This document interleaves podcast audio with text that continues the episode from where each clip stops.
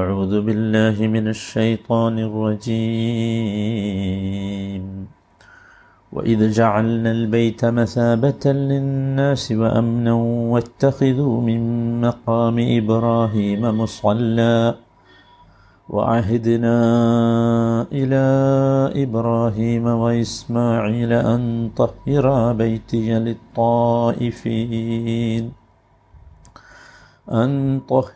بيتي للطائفين والعاكفين والركع السجود.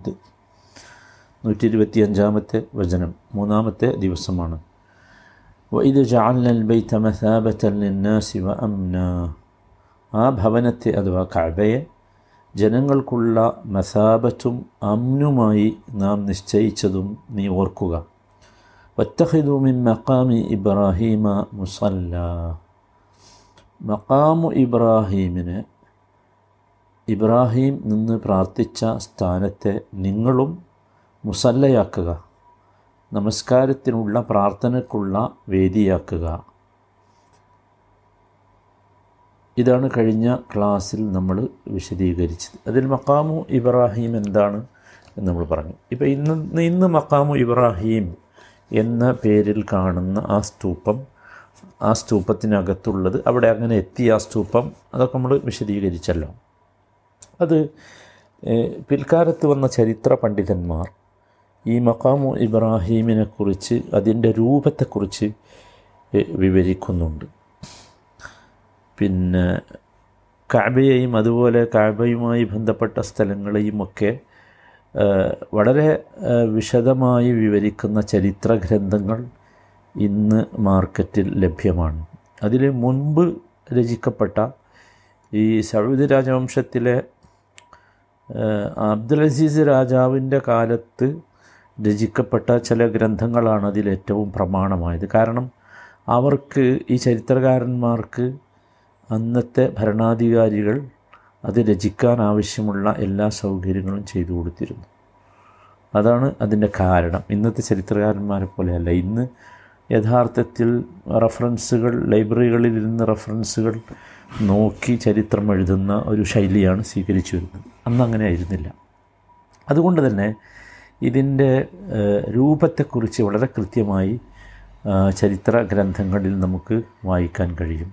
അമാനി മൗലവി റഹിമഹുള്ള അദ്ദേഹത്തിൻ്റെ ഖുർആൻ പരിഭാഷയിൽ മുഹമ്മദ് താഹിറുൽ കുർദി അൽ മക്കി എന്നൊരു ചരിത്രകാരൻ്റെ ചില ഗ്രന്ഥങ്ങളിൽ നിന്ന് കോട്ടിങ്സ് കൊടുത്തിട്ടുണ്ട്. അത് നമ്മൾ പരിശോധിച്ചാൽ ഏറ്റവും ഇതിനെക്കുറിച്ചുള്ള ഒരു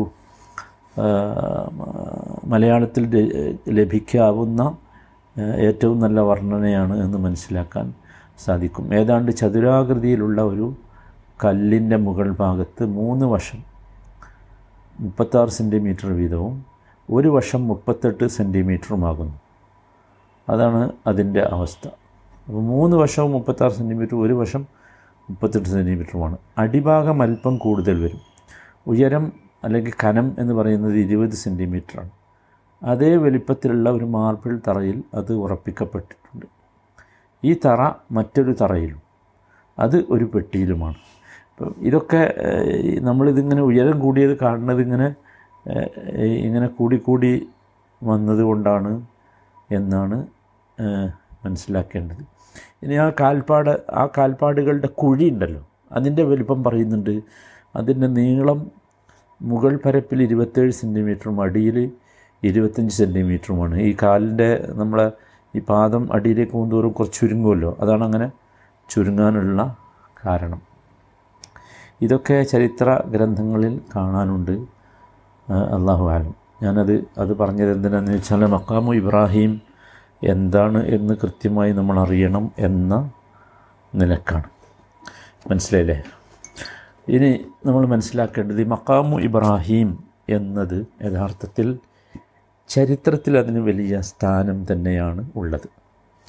അതുകൊണ്ടാണ് ഞാൻ കഴിഞ്ഞ ദിവസം നിങ്ങളോട് പറഞ്ഞുവല്ലോ, സൂറത്ത് ആൽ ഇംറാനിലെ 97-ാമത്തെ വചനത്തിൽ നോക്കൂ, ഈ കഅബയുടെ അടുത്തുള്ള ഒരുപാട് അടയാളങ്ങളെക്കുറിച്ച് പറയുന്നുണ്ട്, അല്ലെങ്കിൽ ദൃഷ്ടാന്തങ്ങളെക്കുറിച്ച് പറയുന്നുണ്ട്. അവിടെ മഖാമു ഇബ്രാഹിം പ്രത്യേകമായി പറയുന്നുണ്ട്.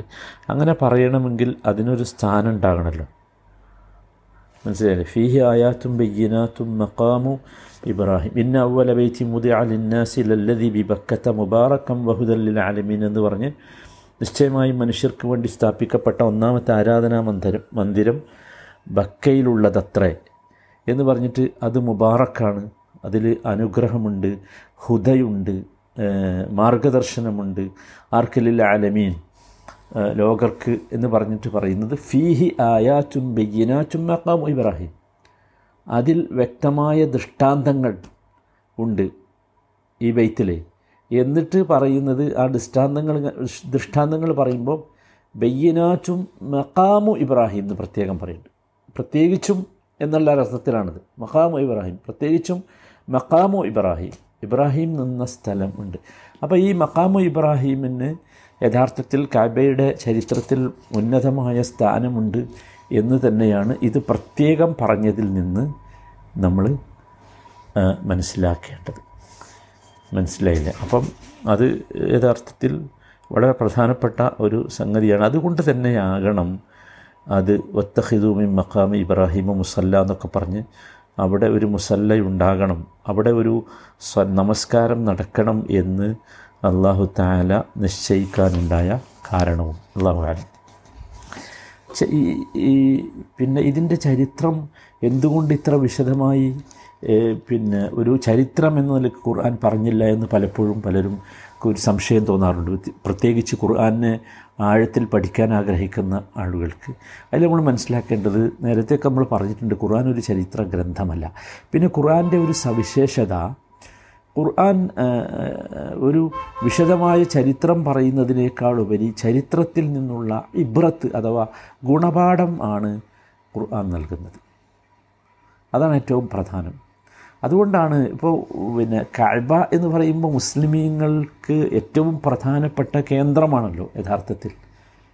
എന്നിട്ട് പോലും ഇസ്ലാമിക ചരിത്രകാരന്മാർക്കിടയിൽ കഅബ ആര് നിർമ്മിച്ചു എന്നതിൽ ചരിത്രപരമായ അഭിപ്രായാന്തരമുണ്ട്. അതാര് നിർമ്മിച്ചു, എപ്പോൾ നിർമ്മിച്ചു എന്നതിനൊക്കെ കുറിച്ചൊക്കെ. ഞാനത് പറയുന്നത് യഥാർത്ഥത്തിൽ ഈ മഖാമു ഇബ്രാഹിമിൻ്റെ ചരിത്രം മറ്റൊരു രീതിയിൽ വിശദീകരിക്കപ്പെടാതെ പോയത്, അതിൻ്റെ ആദ്യം മുതൽ അവസാനം വരെ അല്ലെങ്കിൽ എ മുതൽ സെഡ് വരെ വിശദീകരിക്കാതെ പോയത് എന്തുകൊണ്ട് എന്ന് മനസ്സിലാക്കാൻ വേണ്ടിയാണ്. കഅബയുടെ ചരിത്രം പോലും അങ്ങനെയാണ്. എപ്പോഴാണ് യഥാർത്ഥത്തിൽ ഈ കഅബ നിർമ്മിച്ചത്, ആരാണ് നിർമ്മിച്ചത്, മനസ്സിലായില്ലേ? അത് ചരിത്രകാരന്മാർ അത് ഇബ്രാഹിം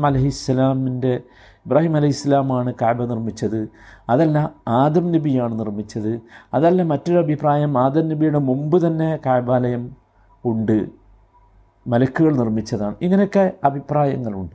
ഇപ്പോൾ ഖുർആൻ നമുക്ക് പരിശോധിച്ചാൽ നേർക്കുനേരെ ചരിത്രം പറയുന്നതിന് പകരം ആ ഖുർആൻ പറഞ്ഞ വാക്കുകളിൽ നമുക്ക് യഥാർത്ഥത്തിൽ ചരിത്രത്തെ ഒപ്പിയെടുക്കാൻ സാധിക്കും.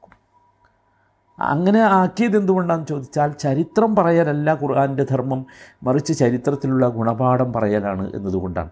ഉദാഹരണമാണ് ഞാൻ കഅബയുടെ ചരിത്രം പറഞ്ഞത്. നോക്കൂ, കഅബയുടെ ചരിത്രം നമുക്ക് ഖുർആനിൽ നിന്ന് ശരിക്കും കിട്ടും. ഇപ്പോൾ സൂറത്ത് ബഖറയിലെ 127-ാമത്തെ വചനം, അടുത്ത വചനം അവിടെ നമ്മൾ ഒന്നുകൂടി വിശദീകരിക്കാം. അവിടെ വൈദ് യർഫഉ ഇബ്രാഹിമുൽ ഖവാഇദ മിനൽ ബൈത്തി വഇസ്മാഈലു റബ്ബനാ തഖബ്ബൽ മിന്നാ ഇന്നക അൻതസ് സമീഉൽ അലീം പറയുന്നു. അവിടെ നോക്കൂ എന്താ പറയുന്നത്. ഇബ്രാഹിം ഈ കഅബയുടെ ഖവാഇദ് ഉയർത്തിയതിനെക്കുറിച്ചാണ് പറയുന്നത്. നമുക്കവിടെ ഇൻഷാ അല്ലാഹ് അടുത്ത 127-ാമത്തെ വചനം തൊട്ടടുത്താണല്ലോ, അവിടെ അത് വിശദീകരിക്കാം. അപ്പോൾ എന്തായിരുന്നാലും കഅബ ഉണ്ടാക്കിയതിനെക്കുറിച്ചല്ല പറയുന്നത്, ബൈത്തുണ്ടാക്കിയതിനെക്കുറിച്ചല്ല പറയുന്നത്. മനസ്സിലായി? നമുക്കെല്ലാവർക്കും അറിയാം, ഒരു ബിൽഡിംഗ് എന്ന് പറഞ്ഞാൽ അതിന് ബേസ്മെൻ്റ് ഉണ്ടാകും, പിന്നെ ഇതിന് തറയുണ്ടാകും, അല്ലേ? ഇതൊക്കെ അവിടെ ഉണ്ട് എന്നാണ് അർത്ഥം. കാരണം ഉയർത്തിയത് എന്തല്ല, ബേസ്മെൻ്റ് അല്ല, തറയല്ല, അത് മുകളിലേക്ക് ഉയർത്തുകയാണ് ചെയ്തത്. അപ്പോൾ അതിന് അടിസ്ഥാനപരമായി അവിടെ ഉണ്ട് എന്നാണ് അർത്ഥം. ഉണ്ട് ഇബ്രാഹിം അലൈഹിസ്സലാമിന് വരുമ്പോൾ അതുണ്ട് അവിടെ. അതിന് മുമ്പ് വന്ന നൂഹ് നബിയുടെ കാലത്തുമൊക്കെ വന്ന വെള്ളപ്പൊക്കം കാരണം അതെന്തായത്, നശിച്ചതാണ്. അതിൻ്റെ അടയാളങ്ങൾ അവിടെ ഉണ്ടായിരുന്നു എന്ന് തന്നെയാണ് അതിൽ നിന്ന് മനസ്സിലാക്കേണ്ടത്. അതുകൊണ്ടാണല്ലോ അള്ളാഹു ഉപയോഗിച്ച പദം ഇവിടെ എങ്ങനെയാണ്, ഈ വൈദ് യർഫഉ ഇബ്രാഹിമുൽ ഖവാഇദ മിനൽ ബൈത്തി എന്ന ബൈത്തിൻ്റെ ഖവാഇദുകൾ ഉയർത്തി എന്നാണ്, അതിൻ്റെ അടിത്തറ ഉണ്ടാക്കി എന്നല്ല. അല്ലെങ്കിൽ അതിനെ പണിതു എന്നല്ല, അങ്ങനെയാണ് പറഞ്ഞത്. അത് വളരെ കൃത്യമാണ്. അപ്പോൾ ഇത് മനസ്സിലാക്കേണ്ടത് അവിടെ ഒരു ബെയ്ത്തുണ്ടായിരുന്നു, ആ ബെയ്ത്തിൻ്റെ സ്ഥാനമുണ്ടായിരുന്നു, ബെയ്ത്തിൻ്റെ അടയാളമുണ്ടായിരുന്നു, അത് പിന്നെ ജനങ്ങൾക്ക് കാണാവുന്ന രൂപത്തിൽ അതിനെ ഉയർത്തി എന്നതാണ്. മറ്റൊരു രേഖയാണ് യഥാർത്ഥത്തിൽ നോക്കൂ, സൂറത്ത് ഇബ്രാഹിമിലെ 37-ാമത്തെ വചനത്തിൽ ഇബ്രാഹിം അലൈഹി ഇസ്ലാം തൻ്റെ കുട്ടിയെയും ഹാജറിനെയും മക്കയിൽ കൊണ്ടുപോകുന്ന സമയത്ത്, കൊണ്ടുപോയി അവിടെ ആക്കി തിരിച്ചു വരുന്ന സമയത്ത് പ്രാർത്ഥിച്ചൊരു പ്രാർത്ഥനയുണ്ടല്ലോ, റബ്ബന ഇന്നി അസ്കൻതു മിൻ ദുരിയതി ബിവാദിൻ ഗൈരി ദി സറഇൻ ഇൻദ ബൈതിക്കൽ മുഹറം റബ്ബന ലിയുഖീമുസ്സലാ. എന്താ പറഞ്ഞത്? ഞങ്ങളുടെ നാഥ, എൻ്റെ സന്താനങ്ങളെ, എൻ്റെ കുടുംബത്തെയൊക്കെ ഞാനിതാ ഒരു ബെയ്ത്തു, നിൻ്റെ മുഹറമായ പവിത്രമായ ബെയ്ത്തിന് സമീപത്തുള്ള ഒരു പ്രദേശത്ത് കൊണ്ടുപോയി താമസിപ്പിച്ചിരിക്കുന്നു എന്ന് പറഞ്ഞു. ഇതെപ്പോഴാണ് പറയുന്നത്? അത് നമ്മൾ മനസ്സിലാക്കണമല്ലോ. ഇബ്രാഹിം നബി അലൈഹിസ്സലാം ഹാജറിനെയും ഇസ്മായിലിനെയും കൊണ്ടുപോയി മക്കയിൽ ഉപേക്ഷിക്കുന്ന സമയത്താണ് ഇത് പറയുന്നത്, അവിടെ ആക്കി പോരുന്ന സമയത്താണ് ഇത് പറയുന്നത്. അപ്പോൾ യഥാർത്ഥത്തിൽ ഇബ്രാഹിം നബി കാബ് ഉണ്ടാക്കിയിട്ടില്ലല്ലോ, കാരണം അന്ന് കൊച്ചു കുഞ്ഞാണല്ലോ ഇസ്മായിൽ, മുല കുടിക്കുന്ന പ്രായത്തിലാണല്ലോ, അപ്പോൾ അന്ന് കാബ ഉണ്ടാക്കിയിട്ടില്ലല്ലോ. മനസ്സിലായി? പിന്നെ കാബ എപ്പോഴാണ് ഉണ്ടാക്കുന്നത്? കാബ ഇബ്രാഹിം ഇസ്മായിൽ അലൈഹിസ്സലാം വലുതായിട്ടാണല്ലോ ഉണ്ടാക്കുന്നത്, ഇസ്മായിൽ അലൈഹിസ്സലാമിൻ്റെ സഹായത്തോടു കൂടിയാണല്ലോ കാബ ഉണ്ടാക്കുന്നത്. അപ്പോൾ അവിടെ എന്തുണ്ട്? അതിന് മുമ്പ് തന്നെ ബെയ്ത്തുണ്ട് എന്നർത്ഥം. അതുകൊണ്ടാണ് ഇൻദ ബൈതിക്കൽ മുഹറം എന്ന് പറഞ്ഞത്. കൃത്യമാണല്ലോ. ഇനി നോക്കൂ, സൂറത്ത് ഹജ്ജിലെ 26-ാമത്തെ വചനത്തിൽ അല്ലാഹു തആല പറയുന്നുണ്ട്, വഇദ് ബവ്വഅനാ ലി ഇബ്രാഹിമ മകാനൽ ബൈതി അല്ലാ തുശ്രിക ബി ഷൈഅ. വഇദ് ബവ്വഅനാ ലി ഇബ്രാഹിമ മകാനൽ ബൈതി, വീടുണ്ട്, ബൈത്തുണ്ടാക്കാനുള്ള സ്ഥലം ഇബ്രാഹിമിന് നോക്കൂ അല്ലാഹു തആല പറയുന്നത് നമ്മൾ കാണിച്ചു കൊടുത്തു. അപ്പം അവിടെ നമ്മൾ ശരിക്കും മനസ്സിലാക്കേണ്ട വളരെ പ്രധാനപ്പെട്ട ഒരു സംഗതിയാണ്, ആ സ്ഥലം നേരത്തെ അവിടെ ഉണ്ട്, അവിടെ അങ്ങനെ ഒരു സംവിധാനമുണ്ട് എന്നൊക്കെ അല്ലേ. അതുകൊണ്ടാണല്ലോ ബവ്വ പറഞ്ഞത്. ഇത് ബവ്വഇനാ ലി ഇബ്രാഹിമ മക്കാനൽ ബൈത്തി, ഇബ്രാഹിമിന് ആ കഅബയുടെ സ്ഥാനം അത് നാം കൃത്യമായി സൗകര്യപ്പെടുത്തി കാണിച്ചു കൊടുത്തു എന്നൊക്കെ അല്ലേ അതിൻ്റെ ആശയം. അപ്പോൾ അവിടെ അത് ഉണ്ടായിരുന്നു എന്ന് തന്നെയാണ് അതിൽ നിന്ന് മനസ്സിലാക്കേണ്ടത്.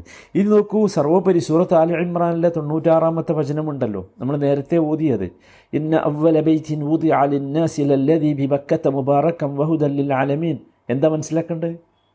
ജനങ്ങൾക്ക് വേണ്ടി ആദ്യമായി പടുത്തുയർത്തപ്പെട്ട, ആരാധനയ്ക്ക് വേണ്ടി പടുത്തുയർത്തപ്പെട്ട ബൈത്ത് എവിടെയുള്ളതാണ്? ലല്ലദീ ബിബക്കത, മക്കയിലുള്ളതാണെന്നാണ് പറഞ്ഞത്. ഇവിടെ വളരെ കൃത്യമാണ് സംഗതി. ഇത് ആർക്ക് വേണ്ടിയാ? ലിന്നാസി എന്ന് പറഞ്ഞു, ജനങ്ങൾക്ക് വേണ്ടി. ജനങ്ങൾക്ക് വേണ്ടി എന്ന് പറഞ്ഞാൽ ഇബ്രാഹിം നബിയുടെ ശേഷം വന്നവരല്ലല്ലോ ജനങ്ങൾ. ആദം അലൈഹി ഇസ്ലാം അദ്ദേഹത്തിൻ്റെ സന്താന പരമ്പര മുഴുവൻ അന്നാസാണ്. അപ്പോൾ വളരെ കൃത്യമാണ്. ഇനി മാത്രമേ നോക്കൂ, ഇന്ന അവ്വൽ ബൈത്തിൻ വുദിഅ പറയുന്നുണ്ട്. അപ്പോൾ എന്തല്ല ഇബ്രാഹിം നബി ഉണ്ടാക്കിയെന്നല്ല പറയുന്നത്, അല്ലെങ്കിൽ ആദം നബി ഉണ്ടാക്കി എന്നല്ല പറഞ്ഞത്, വുദിഅ എന്നാണ് പറഞ്ഞത്. വദഅ എന്നും കൂടിയല്ല, ഇവിടെ മജ്ഹൂലായിട്ടാണ് പറയുന്നത്. വുദിഅ ലിന്നാസ്, ജനങ്ങൾക്ക് വേണ്ടി ഉണ്ടാക്കപ്പെട്ട, നിർമ്മിക്കപ്പെട്ട. അപ്പോൾ അല്ലാഹു സുബ്ഹാനഹു തആല അത് നേരത്തെ എന്ത് ചെയ്തിട്ടുണ്ട്? ഉണ്ടാക്കിയിട്ടുണ്ട്. ആ അർത്ഥത്തിൽ ആദം അലൈഹി ഇസ്ലാമിന് മുമ്പ് തന്നെ മലക്കുകളായിരിക്കാം ഇതിൻ്റെ ഇത് ഈ കഅബാലയം ഉണ്ടാക്കിയത് എന്ന് തന്നെ വേണം മനസ്സിലാക്കാൻ. ഞാനിത് പറഞ്ഞത് യഥാർത്ഥത്തിൽ ഈ കഅബയുടെ ചരിത്രം പറയാനല്ല, മറിച്ച് ഒരു കാര്യം പറയാനാണ്. അതെന്താണെന്ന് ചോദിച്ചാൽ, വിശുദ്ധ ഖുർആനിൻ്റെ രീതി ഇതാണ്. ഖുർആനിൽ നിന്ന് ചരിത്രം മനസ്സിലാക്കിയെടുക്കാം. ചരിത്രം നേർക്കുനേരെ പറയുന്ന ഒരു രീതിയല്ല ഖുർആൻ, മറിച്ച് ഗുണപാഠമാണ് ഖുർആനിൻ്റെ രീതി. ഇവിടെ തന്നെ നോക്കൂ, ഇവിടെ എന്തിനാണ് ഇത് എന്ന് പറഞ്ഞല്ലോ. എന്തിനാണ് അത് പറഞ്ഞു, അത് ശരിക്കും ശ്രദ്ധിക്കണം. അതാണ് ഗുണപാഠം. വത്തഖിദു മിൻ മഖാമി ഇബ്രാഹിമ മുസല്ല, മഖാമു ഇബ്രാഹിമിനെ നിങ്ങൾ മുസല്ലയാക്കണം. അപ്പോൾ സ്വലാത്താണ് പ്രധാനപ്പെട്ട വിഷയം. സ്വലാത്ത് നിർവഹിക്കപ്പെടുക എന്നതാണ് പ്രധാനപ്പെട്ട വിഷയം എന്നർത്ഥം. അവിടെ വളരെ ഗൗരവത്തോടു കൂടി നമ്മൾ കാണേണ്ടത്. ഇനിയുള്ള ബാക്കി ഭാഗങ്ങൾ കൂടി വായിക്കുമ്പോൾ നമുക്ക് കുറച്ചുകൂടി ബോധ്യമാകും. എന്താണെന്ന് വെച്ചാൽ, ഇവിടെ നടന്നിരുന്നത് സ്വലാത്തായിരുന്നു. ഇബ്രാഹിം അലൈഹിസ്സലാം ഇത് പടുത്തുയർത്തിയ ശേഷം പിന്നീട് അവിടെ നടന്നിരുന്നത് സ്വലാത്തായിരുന്നു.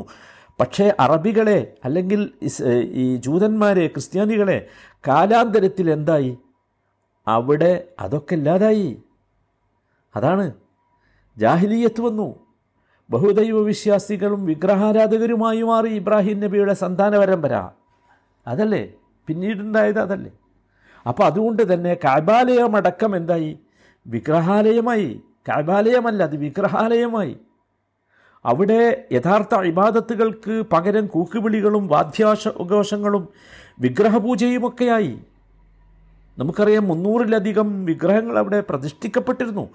ആ സന്ദർഭത്തിലാണ്, അങ്ങനെ ഒരു അവസ്ഥയിലാണ് അല്ലാഹു സുബ്ഹാനഹു വ തആല ഇവരോട് പറയുന്നത് വത്തഖിദു മിൻ മഖാമി ഇബ്രാഹീമ മുസല്ല. അതാണ്. സുബ്ഹാനല്ലാഹ്, അതൊക്കെ വലിയ പാഠമുള്ള സംഗതികളാണ്. നമ്മളത് വളരെ ആഴത്തിൽ പഠിക്കുമ്പോൾ നമുക്ക് നമ്മുടെ ഈ നമ്മുടെ ചിഹ്നങ്ങളുമായി, കഅബ അടക്കമുള്ള മഖാമു ഇബ്രാഹിം അടക്കമുള്ള നമ്മുടെ ചിഹ്നങ്ങളുമായി നമുക്കുണ്ടാകാവുന്ന ഒരു വല്ലാത്ത അറ്റാച്ച്മെൻ്റ് ഉണ്ട്. അതിൽ നിന്ന് നമ്മൾ ഈമാനിനെ ഉണ്ടാക്കിയെടുക്കണം. അതാണ് വേണ്ടത്. അല്ലാഹു തആല ആ ഭാഗ്യം നമുക്കൊക്കെ നൽകുമാറാണ്.